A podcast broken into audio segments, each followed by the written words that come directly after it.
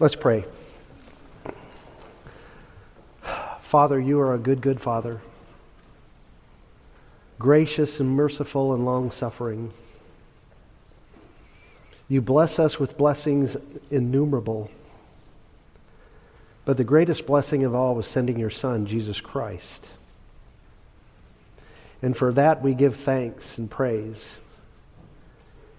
And he sent forth, along with yourself, the Holy Spirit that dwells within us, of whom we are needy at this point in time. As we open up the Scriptures, let our hearts burn within us. That your word may be planted in us, take root, grow, and bear fruit for your glory and your kingdom in Christ Jesus' name. Amen. We are in the last of our messages on 2 Timothy. It's a bit sad, but um, we will be moving on. Uh, I'll have a one off message next week, and then we will start Timothy. This, uh, Titus, yes, sorry. Groundhog Day. Um, what kind of person are you? Are you an analyst, very organized, focused train of thought? Are you a creative, kind of random, um, kind of bouncing all over the place? I'm the latter. If you read the passages before us today, you go, what is he on? I mean, think about this. Let me put it in this perspective. Um, let's say you're getting ready to go on a, a trip to Europe. You're going to be gone for a, a long period of time. You got yourself and your wife and kids, and you've got a bunch of luggage, and you're going to be gone for a while. And the wife starts to go, Okay, do you have your passport? Yes. Did you water the plants? Yes. Did you get snacks for the trip? Yes. Did you get your um, CPAP equipment that I have? Yes. All its hoses and everything else? Yes. Okay, do you have your ID? Yes. It almost seems like sporadic, these commands barking out one after another. Paul, when you read this text, he, he starts out, Come quickly. Demas left town. Oh, and then Tychus is over here and bring my books and my coat. And no one was with me at my trial. Did I tell you about my trial? And you're going, where is he coming from? And you have to take just a little bit of time to see what Paul is trying to say in this passage. He, he's wanting to tell us three things, but then he lays over it some color, if you will. He wants to say that God is with us in ministry verses 9 through 13. He wants to say, God is with us in conflict, verses 14 through 18. And he wants to say, God is with us even in final farewells. But then overlaying that are some deep personal themes about fellowship, about community, about ministry life. The, these personal emotions come from Paul and come to the fore. And that's where these commandments are coming along with the needs of ministry to come quickly, to bring Mark and my coat and my books, and beware of that Alexander, and come before winter. And so there's several things going on, several moving parts. It's as if Paul sat down with Luke and started writing this letter, and he put forth chapter 1, and that one's easy to follow. That is, Timothy is to be entrusted with the gospel, he's to guard it. And then chapter 2 has the same type of systematic approach to it. It all boils down to remember Jesus Christ, risen from the dead, Son of David, the gospel message itself. Then you get to chapter 3, and again, it makes logical sense. You're entrusted with the gospel. Remember Jesus Christ, risen from the dead, offspring of David. And then chapter 3, stand firm in a world that isn't going to listen anymore. They're in love with all the things that this world has to offer. We get to chapter 4, and it starts out systematically Preach the word, Timothy. And then it's almost like Luke says, I don't have much paper left. Paul goes, Got it. And he barks out these things like staccato, one after another. The thing is, is he knows Timothy. He calls Timothy in chapter 1, my beloved child. He told the Philippian church, I have no one else like him. Welcome him when he comes to you. Paul had spent so many years with Timothy that even in this random nature that he starts to take up, that Timothy will go, That's Paul. That's the Paul I know. That's the Paul that was called by God to preach the gospel. That's the Paul I love. And so we begin to look at this text and the ministry movements that are going on. Let me touch upon that first. Paul is in that Mamertine prison that I've talked about, that, that cave, the little hole in the wall, and it's cold and it's damp. Derek Thomas, in something that I read this, this week, believes that even though you can go there if you're in Rome, um, and you walk down some steps to get there underground, and it's actually under a street that, that's currently there. Derek Thomas believes that there wasn't that type of entry before. It was like a cistern in the Old Testament that was a carving out within the ground that only had a hole, and the water was captured and rested there. But in this case, they would have lowered Paul down into this prison, dark and damp a visitor would have to be imprisoned as well in order to go down and be with Paul. Onesiphorus did that. That was in chapter 1. He sought him out. He was hard to find because he was underground. But what we see in here is something interesting. Paul sees death on the horizon. He said, I have fought the good fight. I have run the race. I have kept the faith, Timothy. I know my departure is on the horizon. And yet he's still doing ministry. It's, it, it's amazing. You, death has a perspective, or brings a perspective, doesn't it? if you know you're going to die. You might live a little differently. You might make the majors the priority, and the minors, you might let them go. Paul called to do gospel ministry, wanted to do it until literally his last dying breath. And so, as he's talking to Timothy, even though he starts out, do your best, which is an imperative, it's a command. Do your best to come to me soon, quickly. I need you. The emotion of their relationship to one another. Paul was considered his father in the faith. And then Paul goes on to talk about some ministry movements.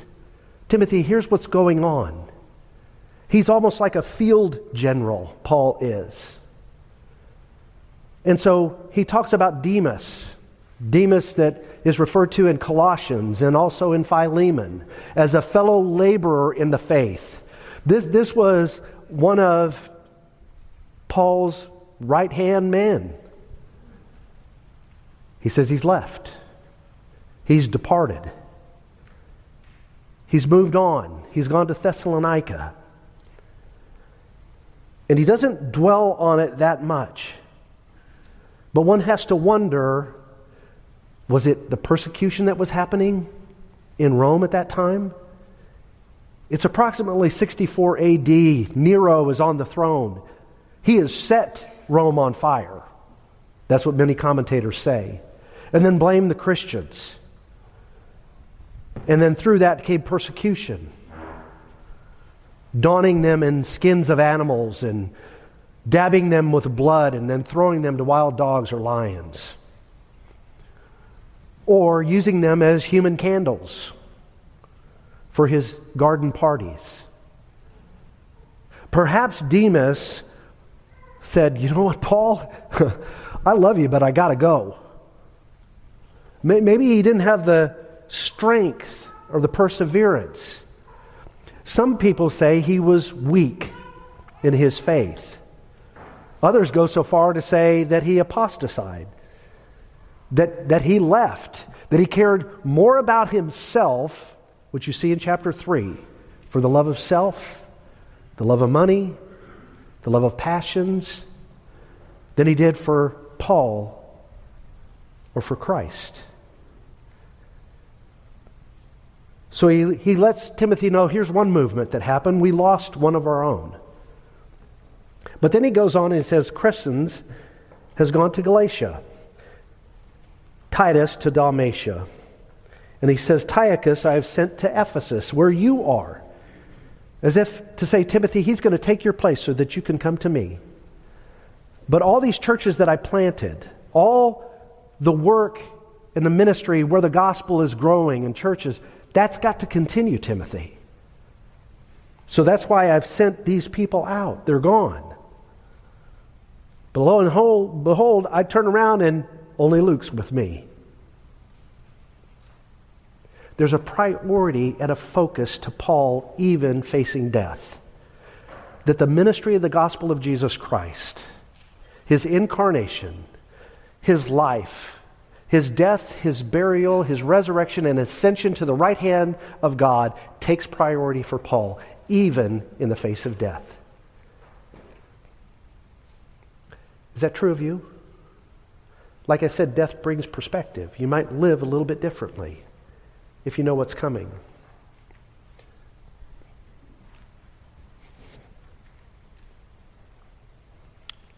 A gentleman I knew for years passed away this week. Same age as myself.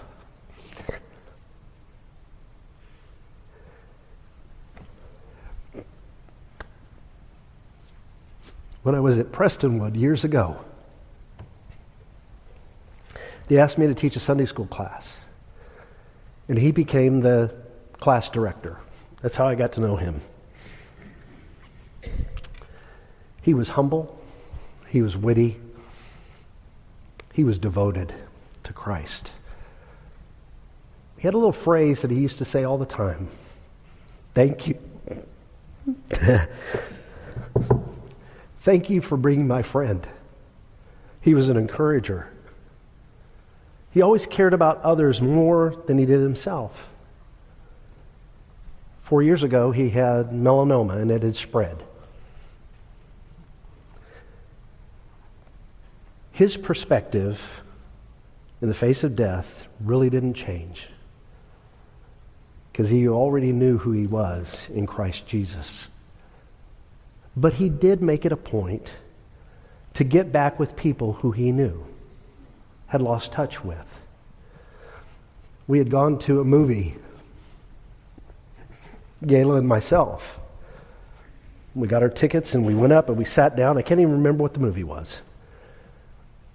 And then this couple comes in and sits right in front of us. It's Gary and his wife. And so we went to dinner afterwards. And we saw them probably, I don't know, four or five times over the last next four years. But he made it a point to get back together with people. Because, as I said, this first point, God is with us in ministry. And that's true. But God also made us as people to be a part of his body, to reflect himself to you and I through you and I. Does that make sense? Gary was getting back with people he, he had lost touch with, to give words of encouragement, to speak about Christ, to see what was going on in your life. That's what Paul desired from Timothy. Come quickly. I need to see you one more time. We need to talk about ministry more than I can do in this letter. And so Gary would do that. And he got with all kinds of people and said, Thank you for being my friend. There's an aspect to the church where we reflect Christ by being Christ to others through words of encouragement, through praying for others, for checking in with them. I'm talking to myself here. We need to do a better job of loving one another, of doing ministry to one another, so that people will see Christ in you, the hope of glory. So these ministry movements, ministry was important, but as I said, Paul's laying this color over it to say, hey, there's relationships here to be had to be cultivated, to be fostered. It is easy to be isolated. It is easy to be alone.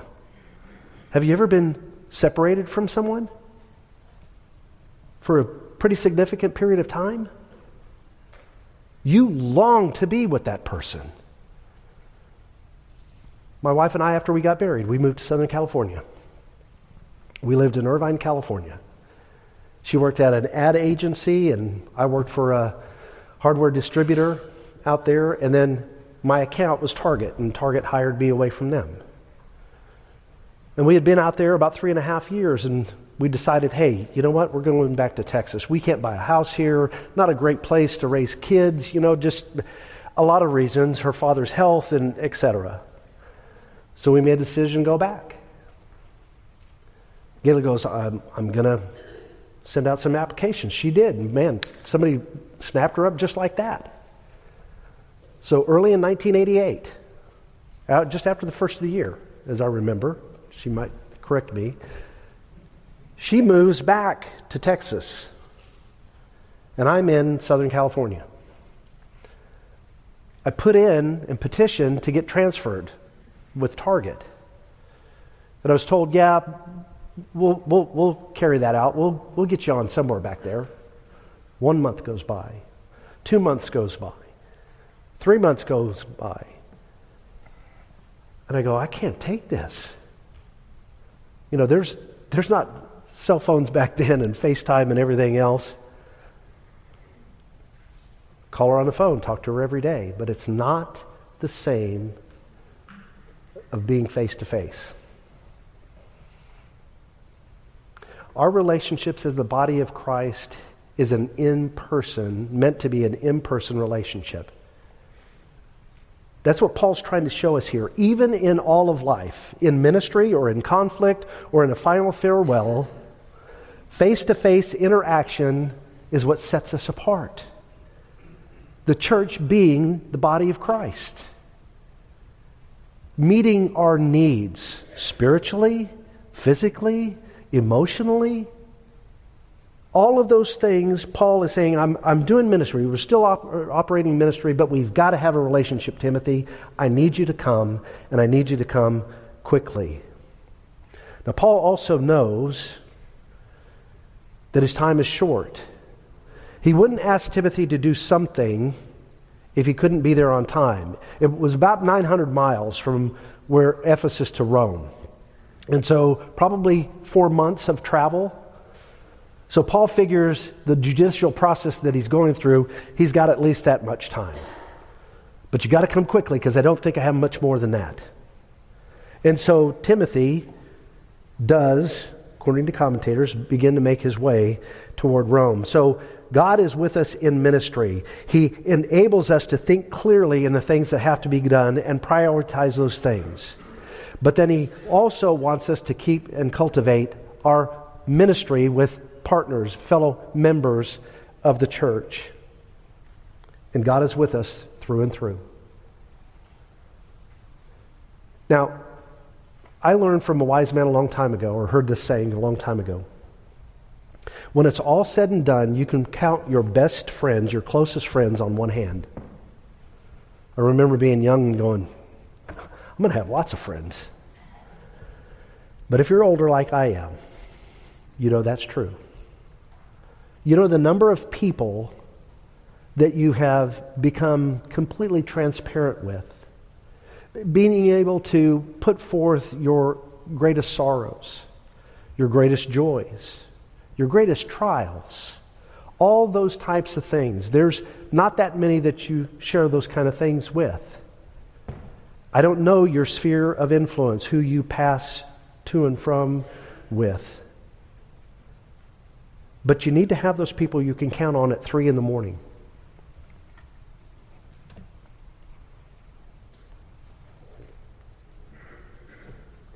The no questions asked attitude. Those that will, you would say, I need you. Their response is, I'm on my way. You need that, Christian. You won't have many of those. You won't. The reality is, you can't be that to everyone in this congregation. But you can get to know everyone in this congregation and pray for them and come alongside. But you've got to have those people that can help you walk this walk to follow Jesus.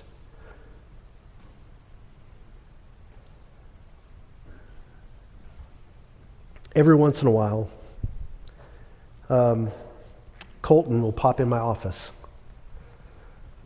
Now, I don't know him that well at this point. And I, I don't speak of this out of arrogance or pride or anything else. Being in ministry, and you can ask Pastor Jake this as well, being in ministry, being a senior pastor is different. And you don't know what it's like. Someone told me long ago until you're a senior pastor, you have no idea what it's like, and that's true. And so there's things that I have a pastoral care team, a couple of elders that I'll meet with once a month, and we can talk about different things. But I also have some men that are in the presbytery and others that I can talk to about different things and get encouragement, have prayer with, and those types of things. You need that type of person. But let me just give you an illustration of what this looks like. As I said, Colton might pop into my office from time to time. He'll either say, I got a question, or you got a minute? I have a little hourglass, if you've seen my office. my wife got it for me. Okay? If I turn it on you, you have five minutes and 24 seconds. but be gracious. But Colton will come in he'll have a question or say, Do you have a minute? And he'll ask a question. It's not a yes no question. I might not even have the answer. And we begin to have a conversation about ministry. And, and I, I can't tell you how refreshing it is, Colton, to have a young man that is so passionate for Jesus Christ and to talk about ministry in a, in a way that he and I both really comprehend. I mean, it's, it's different. I've been a member at Trinity. I've been a ruling elder, at Trinity. I've been an assistant pastor here at Trinity, now a senior pastor. I've been in all those positions.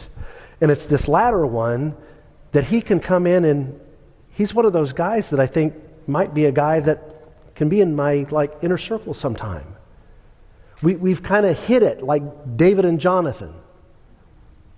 We, we've kind of hit it like others in Scripture that, that talk about a kindred spirit, like Paul and Timothy. We're like minded in a lot of things. It's scary, but it's good. And we can have that kind of conversation. You need that, believer. If you don't have it, begin praying about it. God, who can I pour out my life to? Who, who can be there at 3 in the morning? Who, who can I trust with whatever I have, whatever it is? You need that. Paul needed Timothy. Ministry was one thing, but he needed a personal relationship to help him do ministry and do it well. So that's our first point that we that we have. The second one is God is with us in conflict. God is with us in conflict, verses 14 through 18. So in this, we see Paul seems to be random again. And he talks about Timothy coming to see him. And oh, by the way, he does, I, I can't miss this point. He says, I need you to do something for me. And it's another command bring my cloak. Bring the books and bring the parchment. Because I'm, I'm lonely, I'm cold, and you might say he's bored. Those books and those parchments, more than likely, was his copy of the Septuagint, the Greek translation of the Old Testament, and other writings, things that he had jotted down over the period of time. Commentators say that this call that went out to Timothy, and for him to bring Mark, John Mark, the one who betrayed him and turned like Demas on his first or second missionary journey, first missionary journey, excuse me. And then Barnabas takes him, and he takes Silas, and they go two different directions, and they multiply the amount of missionary work that's going on in the world. We never know what the, if it was reconciled, seems that it may have been, but here's Timothy, bring these things to me because it's important. Even in the face of death, I want to be warm. A cloak would have been a large piece of heavy material with just a hole like a poncho that you would put over. So he wanted to be warm, and he wanted his books. We're forgetful people. We need the Word of God, constantly feeding ourselves on it day after day. Jesus said, Man does not live by bread alone, but by every word that proceeds out of the mouth of God. Bring those to me, Timothy. Bring those to me. And as he's thinking about having those things, he knows that Timothy has to travel to get there. And so he puts forth this warning God is with us in conflict. I want you to know, Timothy, watch out for Alexander. Now, I personally believe this Alexander, and there's different thoughts, and you can read commentaries if you'd like on that. I believe this is the same Alexander that is in 1 Timothy chapter 1 that was excommunicated from the church. That he has an axe to grind with Paul and probably, probably turned him over to authorities. The Greek word that's used in here that talks about coppersmith can also mean an accuser. And so it is believed by some commentators that Alexander was in Troas. This is the place that they believe Paul was arrested for the second time and taken to Rome. Not under house arrest, now under a judicial arrest to stand trial for sedition, treason. And so this Alexander is, a, is believed to have been in Troas, which Paul would have said if you're coming from Ephesus, Timothy, and you're coming to Rome, you got to go through there. So beware. But God is with us even in conflict even in persecution, even under oppression. And it is Paul's warning to him that is for his own safety. It says, Beware of him yourself. He strongly opposed our message. In other words, he doesn't stand for Christ, he doesn't want the gospel to go out. There are unbelieving people that you might begin to share the gospel with. I'm not interested. And turn and walk away. There's others that want to take you out because you stand for Christ. I get this newsletter, Voice of the Martyrs, and you can't believe, brothers and sisters, what's going on in the world. I mean, here we've got it made. There's, we might suffer physically, but we're not suffering from persecution. We, we don't have governments. We don't have armies. We don't have police forces. We don't have people that look to kill us, imprison us. That's out there right now. So he says, Beware of him. And then Paul does something interesting here. He says, The Lord will repay Alexander according to his deeds.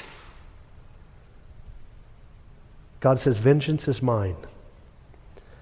And Paul says, I agree. It's yours. And it's interesting, the language that he uses here, will repay.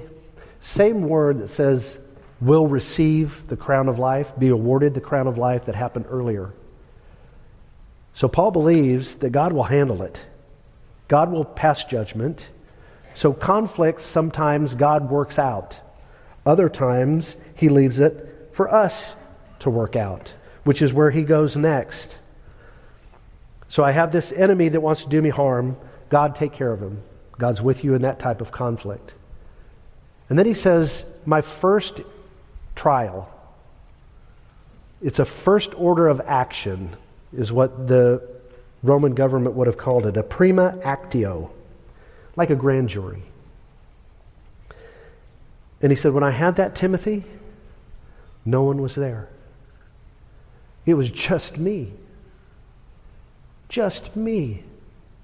One would have to wonder there was a church in Rome. Where were they? Did they all become like Demas? Did, did they all say, thanks but no thanks? See you later, Paul. Hope God takes care of you. They weren't there. But here's his Christ like approach to that type of conflict or betrayal, desertion. May it not be charged against them. Paul shows forgiveness in conflict. There's many a conflict between some of us in this church, some of us and those outside of this church. We need to step back sometimes and pray and reflect. And if there's words of forgiveness that we can offer to the other, do so. Do so. Daniel Doriani tells the story of a college student who heard this actual message being preached and this portion of Scripture that said, Do not hold it against them. Daniel Doriani said that the young man was challenged to hold short accounts, to take care of that. If nothing less, write a letter.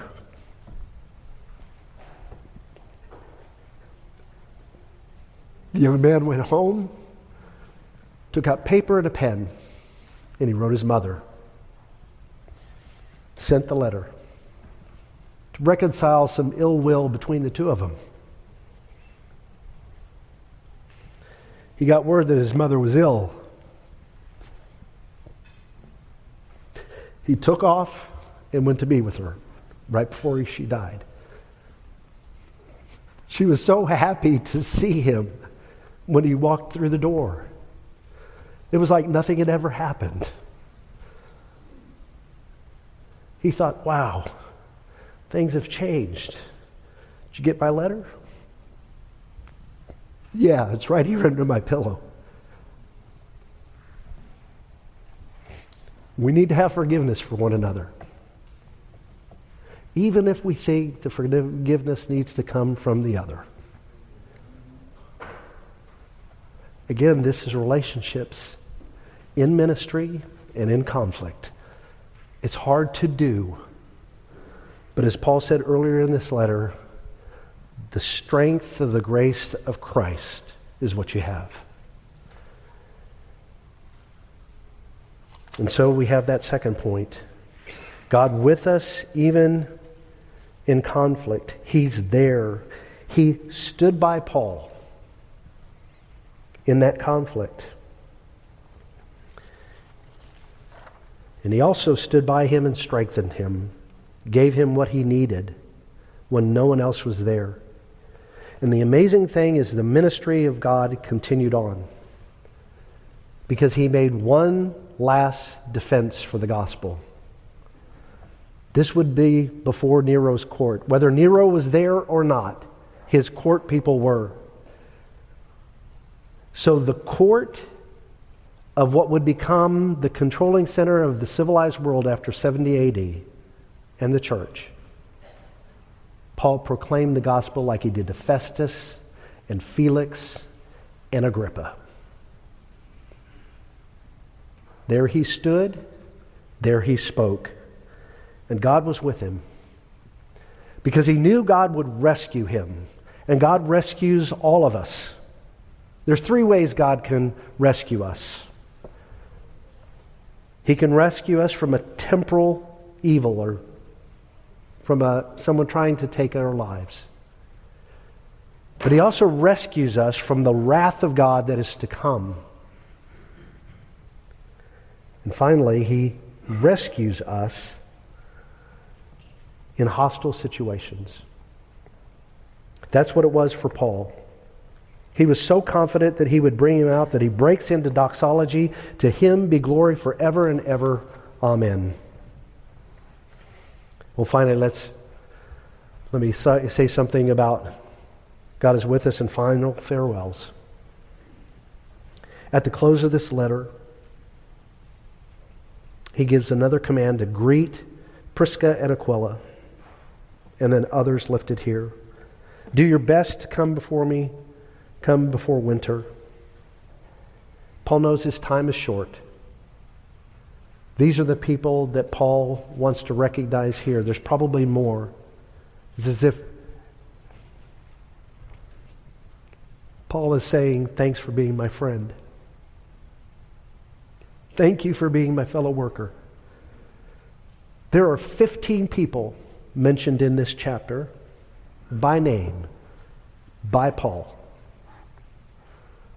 whom I'm sure loved each and every one of them as co laborers for Christ Jesus.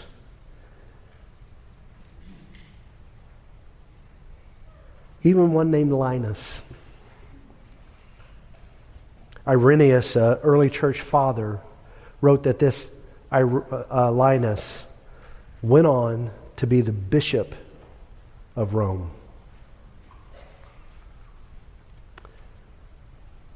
The people that Paul interacted with, the people that he discipled, like Timothy and others, became movers and shakers throughout the civilized world and beyond, sharing the gospel of Jesus Christ, preaching the word in season and in out. Do you do that? Do you look to do that? Brothers and sisters, I don't know what time we have left. Is it today? Is it next week? Is it a year? Is it more? Can you be like Paul or be like Timothy? Answer the call of Christ to preach the word, to share with someone, to have a relationship with one, that they might have the gospel of Jesus Christ, that they might receive forgiveness of sin, that they might have the grace of God. That's how he closes his letter. The Lord be with your spirit. Grace be with you. He began the letter with that threefold opening grace, mercy, and peace from God our Father and the Lord Jesus Christ. Grace really summarizing it all. When we think of these three words, grace, mercy, and peace, salvifically, grace is for the unworthy, mercy, mercy is for the helpless, peace is for the restless. But it's also for the believer. Grace for the trials of life, mercy for our failures peace for our doubts, grace for strength, mercy for endurance, and peace for contentment. I pray that we will live lives in light of our finiteness, that Christ might be glorified. Let us pray. Father in heaven, we do thank you for your word, for Paul's life and ministry, for his discipleship of Timothy and Timothy's discipleship of others. Many, many lives changed by the gospel of Jesus Christ, even our own. Pray that we can live lives that reflect the great gift of salvation that you've given us, that we would see others in need as we were once upon a time. And may you be glorified through the work of this church. May our relationships of, with one another reflect yours with us. Christ with his bride. That dying world can see the light and be saved. In Jesus' name, amen.